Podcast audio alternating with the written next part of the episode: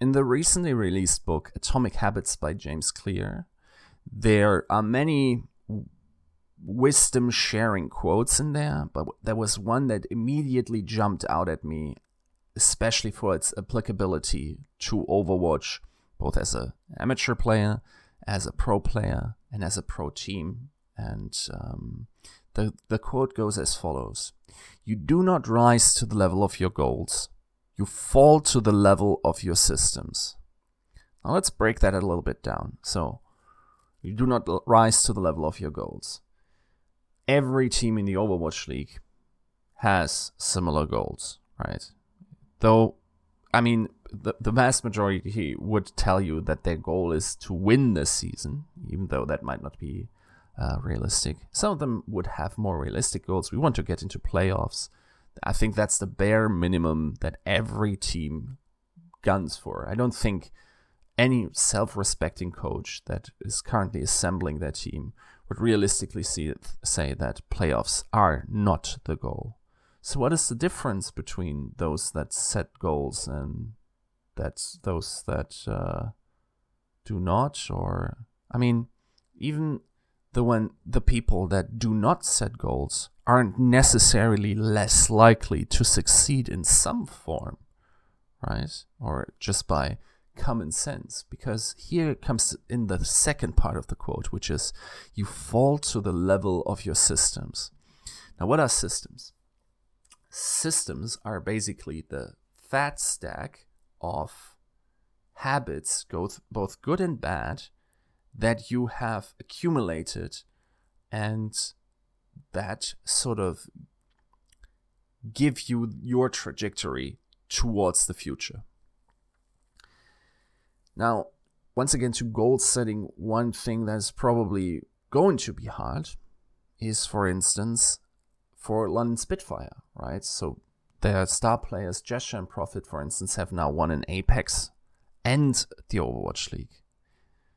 One could maybe see that if their goal was to be, or was, to win Overwatch League Season 1, or to win an Overwatch League title in their career, well, then now their motivation might not be as high. Well, on the other hand, yes, of course, you could say maybe their goal was to be the best they ever was, and then they could still be uh, seeking for more. But just because their goals aren't fulfilled doesn't necessarily mean that the future c- couldn't be bright, because once again, it is about these stacked habits. And even if they don't really have the desire. And that's the problem oftentimes, that the desire sort of affects your habits and therefore you get more bad habits into your routine you get less good habits into your routine and your trajectory goes downwards and that is when you get run into problems simply goallessness or less motivation is really a thing of the highest percentages. 90% of the performance that you're doing should almost be automated. As in, you're showing up for practice, you're doing the VOD reviews, all these good habits. You're you're getting rid of the bad habits, right? So, for instance, um, one of the good habits, and this works by the way on all levels, could be to pre-aim consistently yes, we all like these flick shots, but why make it harder for you than it has to be? So why not be like Pine, who has these great fundamentals, who has honed these habits of going on head height if he already finished one uh, one player off, but he's already snapping back to the angle where someone could be, and it's perfectly on the head height of most, at least squishy characters.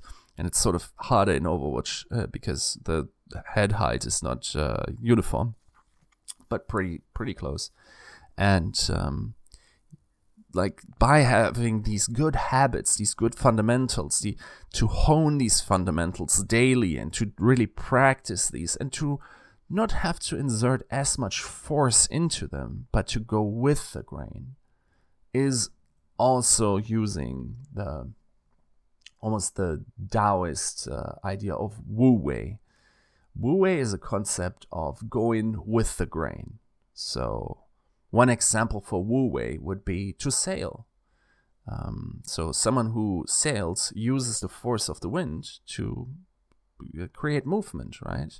He's not necessarily working against it as much, and uh, the the trick then is to use that wind, which is your habits, the habits that blow into your sails, and to go where you want to be and to then you know sort of affect these habits because they are a force of nature after all the vast majority of your outputs will come down to the habits that you've accrued over your life and the best bad habits that you've got written off.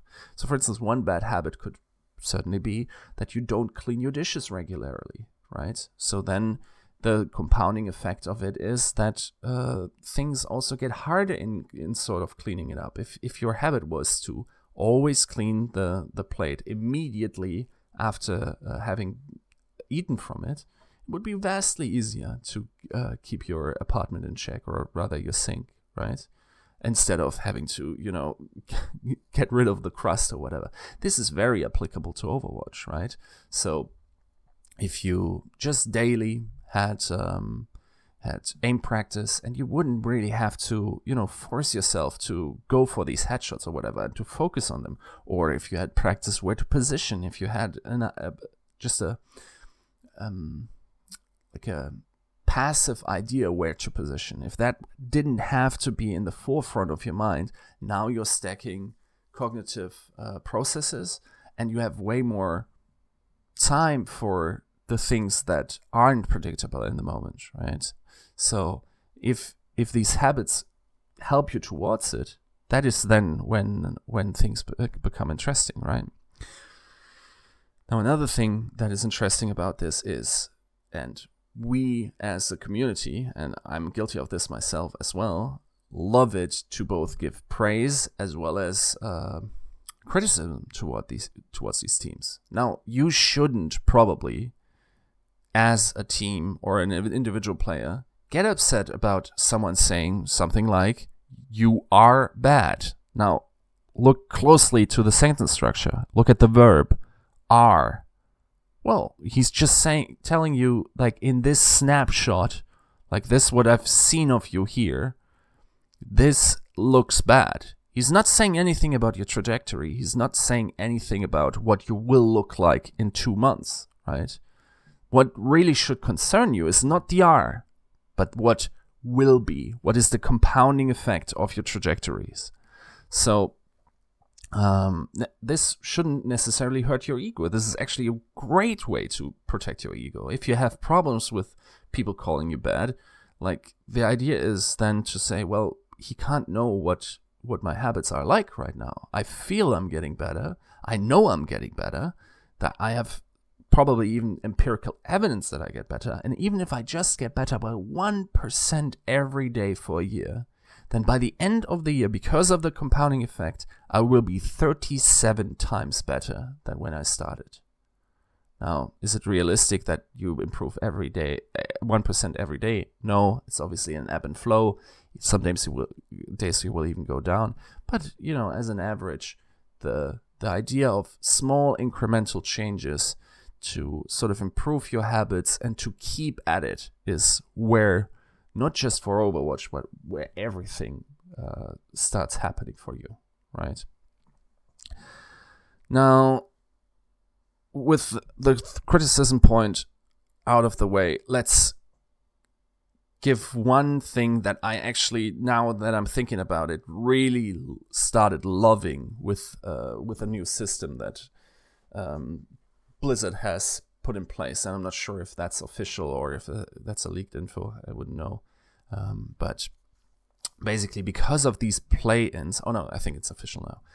There are two play-in slots now for the uh, playoffs, right? So the top six teams, or I think the top three of each division, go into playoffs. So that's six teams already, and then two play-in slots happen and these play-in slots are from the 12th position to the 8th position, I think. And if you are there, then you have the possibility to get into uh, the playoffs still. So your season is not over simply because you were in 12th position, because, for instance, your early season was bad. Now, what what does that? What what's the relevance to this video? Well, one thing that we can say is now it's much more feasible to go for these incremental changes to really from scratch build these uh, these structures like for instance boston already did um, in re- rediscovering that talent and improving consistently.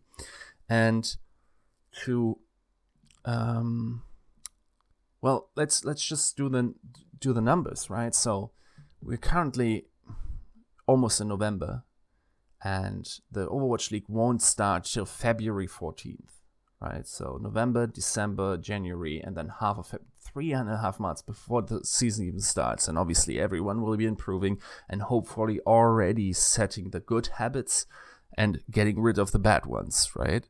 But your improvement doesn't stop there. Then you have likely till August, till this play in tournament happens. And really, what you the one thing that you need to be sure, and if your habits are working with you, even if you're the worst team in the beginning of the season, there, if your trajectory is correct, might very well end in one of those play-in slots, and the highest probability that to get one of these play-in slots is to have the best habits, to have the superior system over the other teams. Yes, there are some luck based factors like for instance patches or whatever.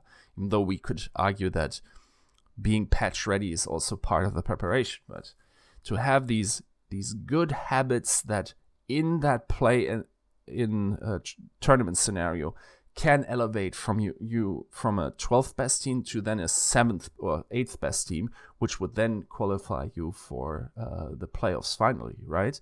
So the the long-term thinking is now much more probable, right? So, for instance, had San Francisco Shock said in, in stage two, well, we don't like our trajectory where this is going. Um, let's bring in Crusty now. Then, if we assume that is the case, and I'm not sure if I'm uh, if I'm underselling uh, Brad by saying this, but then the trajectory could have changed, and they could have peaked out in uh, stage four, gotten into these play tournaments, and then could have, theoretically at least, performed to a level that the playoff teams could have also done, right? Um, and I, for instance, think that uh, Crusty is one of those coaches that makes a team better and that enforces good habits and that also gets rid of a couple of bad habits, especially in flex supports. So, um, with all this said, I hope that you by sort of seeing these metaphors can maybe derive something for your own life from that, maybe for your own play, but also see how it ultimately doesn't really matter, or it it only increasingly matters towards the end of the season, um, how someone is, and really currently we should be asking what are their habits? What are their systems? Where are they going? What's their trajectory? That is the important part. And that is what we should judge teams on. Not about the is, but about the what will be with compounding effects. Thanks for listening.